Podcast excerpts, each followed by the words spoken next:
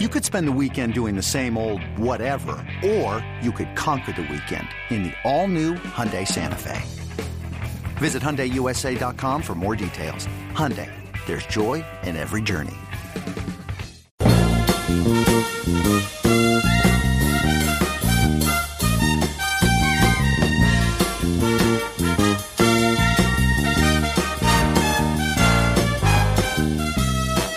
Good morning, Bucknutters. It is Thursday, January 4th, 2020. I am Dan Rubin. This is the Bucknuts Morning Five and Change.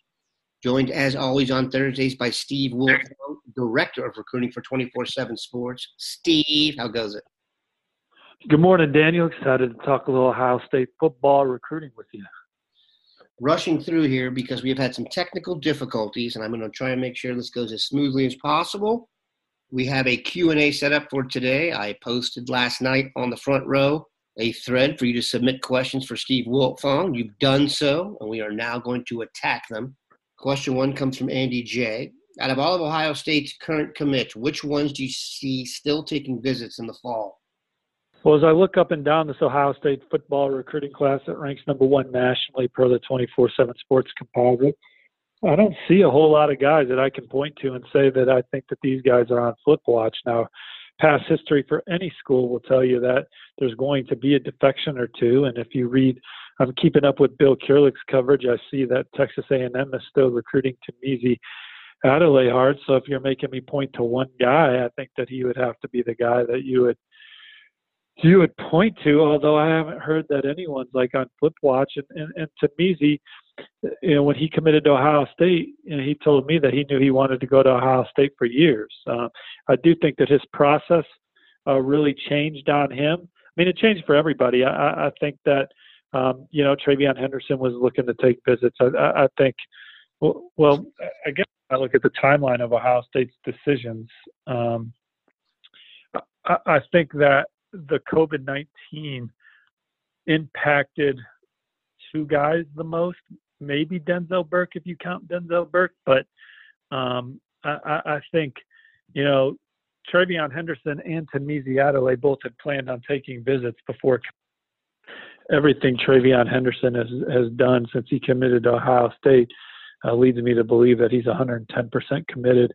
Uh, Tunmise Adeleye, um, you know, he had plans to take visits to uh, Alabama and, and, and Texas A&M. He's from Texas, and um, he, he had been to Florida, and Florida was a finalist, and, and planned on getting back there. And and so um, he, he didn't get to go through the process the way he wanted. Will that matter uh, in the end? I don't know.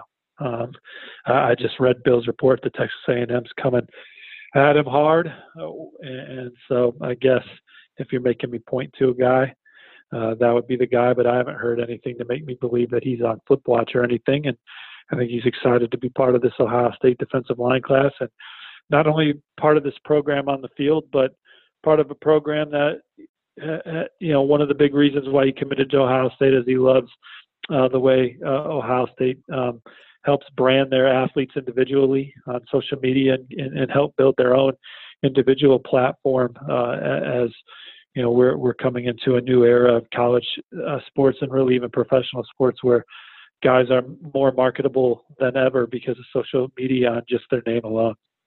If we don't get to your question here, Steve will try and attack it in the thread after the show. And if that doesn't work, we will flip it to next week. Steve, Spokane Brutus is getting very nervous about the Ohio State 2022 quarterback situation. He believes the loser of the CJ Stroud Jack Miller competition. Do you think that means Ohio State will take another quarterback in this, the 2021 class, and then two in 2022?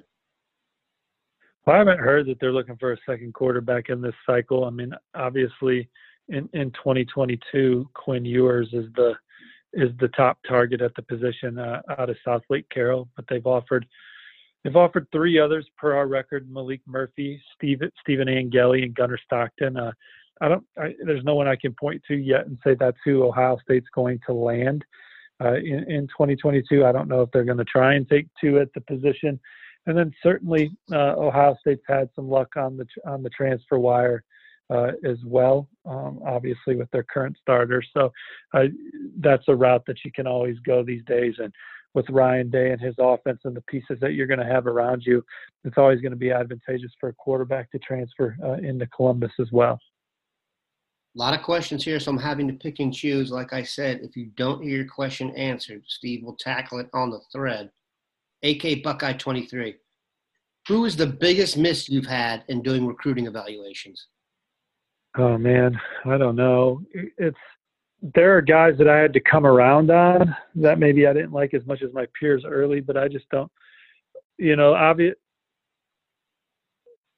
So, so I guess I don't really know how to answer that question because you could say like you could say um, that that the linebacker uh, out of out of Cincinnati that went to Boston College that Luke that had a great career. Yeah, Luke Kuechly. You, you could say that Luke Kuechly uh, was a was a huge miss as a, as a guy like that. You know, but everybody missed. You know, so who did I miss on that everybody didn't miss on? There's a ton of them. Uh, or excuse me, who did I miss on that everybody missed on? And there's there there's a ton of them. You know, you're like for instance, there's this kid.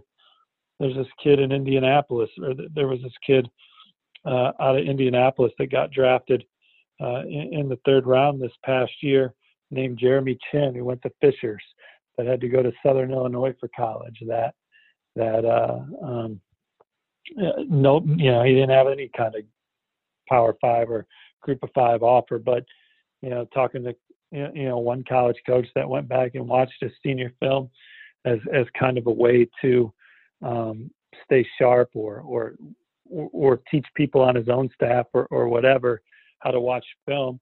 And they went back and watched Jeremy Chinn's senior film, and it was good enough to play pretty much anywhere is basically the consensus. So now hindsight being 2020, maybe that impacted the theory, but but uh, I, I, don't know. That's just a tough question to answer. Like your your biggest misses. I I honestly I, I struggle to remember Luke Kuechly's name in this conversation, even though if you were to say Luke Kuechly, I obviously know exactly who that is. So my my brain just I just don't spit out names like that. Where if you were even to ask me what was my biggest miss on predicting a kid somewhere, I wouldn't remember until a message board poster reminded me that I screwed that one up.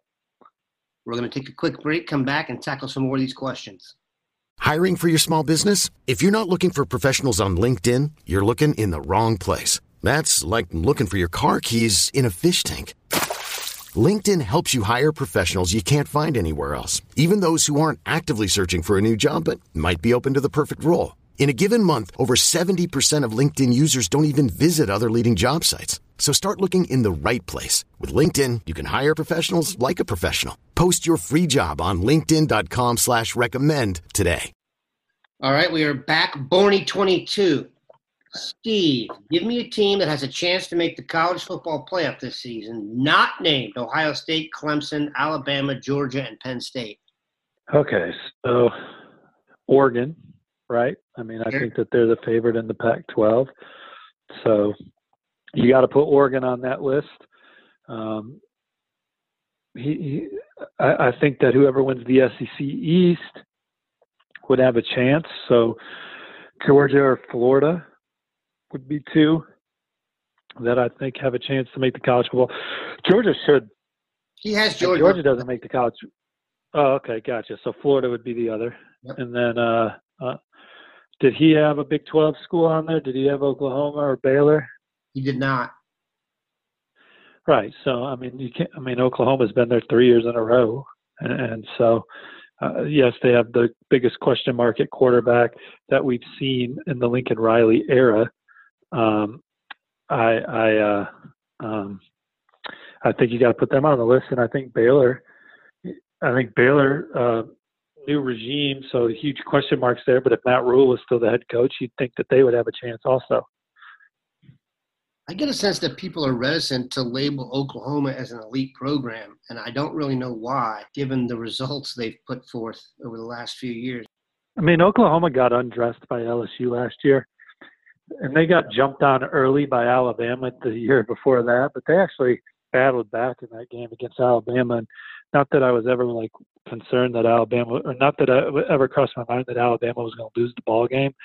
Uh, I mean, Oklahoma wasn't like completely inferior, and then the year the year prior to that, they had Georgia on the ropes. So I know they're 0 3 in those games, but it's not like they didn't deserve to be there in all three years. Bucks Anthony, and I guarantee you have a good answer to this. Have you ever seen the Indianapolis Zoo Dolphin Show? If so, what are your thoughts? So I have seen the Indianapolis Zoo Dolphin Show twice. I wish that I could go see it this weekend because just looking for options with young kids. Um, honestly, it's not that long, and I don't remember like walking out of there thinking it was the greatest dolphin show in history. So I hope I'm not offending anybody. Uh, but I thought it was good. You know, I mean, it was, it was, uh, it served its purpose in a trip to the zoo when you're basically taking kids and you're trying to kill three hours. Uh, I remember thinking it was pretty cool. I, I will add that our zoo, the Indianapolis Zoo, has got to be as good a zoo as there is to take a young family, because you can navigate the whole thing in three hours, including a dolphin show, and, and we got we got some cool animals there. Feels like the gauntlet's been laid down there.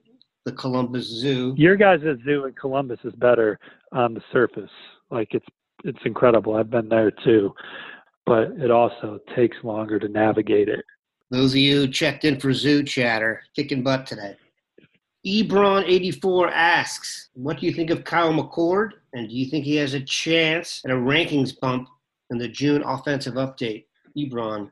Yeah, I think Kyle McCord is going to be a status quo guy in the update. We didn't see anything new from him one way or the other uh, that can allow us to maneuver him. And we were pretty familiar with him the first time around, so there's no like added deep dive on on Kyle McCord. The only guy that I can really point to so far in the Ohio State class that like we were missing on, in my opinion, in our opinion, our collective opinion, that like in hindsight, it's like how in the hell were you missing on him when the info was all there? And we would have got it right uh, ultimately anyway, uh, but uh, we're getting it right. I, I think Jayden Ballard's a guy that's going to go up, and he he has all the traits you're looking for at the position to be special. And when you talk about recruiting Jaxon Smith-Njigba, Gee Scott, and, and Julian Fleming and Mookie Cooper in last year's, you have to get a certain quality of guy in the next class, or they're not going to feel any competition from the younger guys coming in. And Jayden Ballard's just as physically gifted as any of those guys, the way he runs and, and, and his potential. Um, so J- Jayden Ballard's a stock up guy for us. We appreciate Steve stopping by. Like I said, if you did not get your question responded to, Steve will try and tackle it in the thread. Have a good one, Bucknutters. Thanks, Daniel.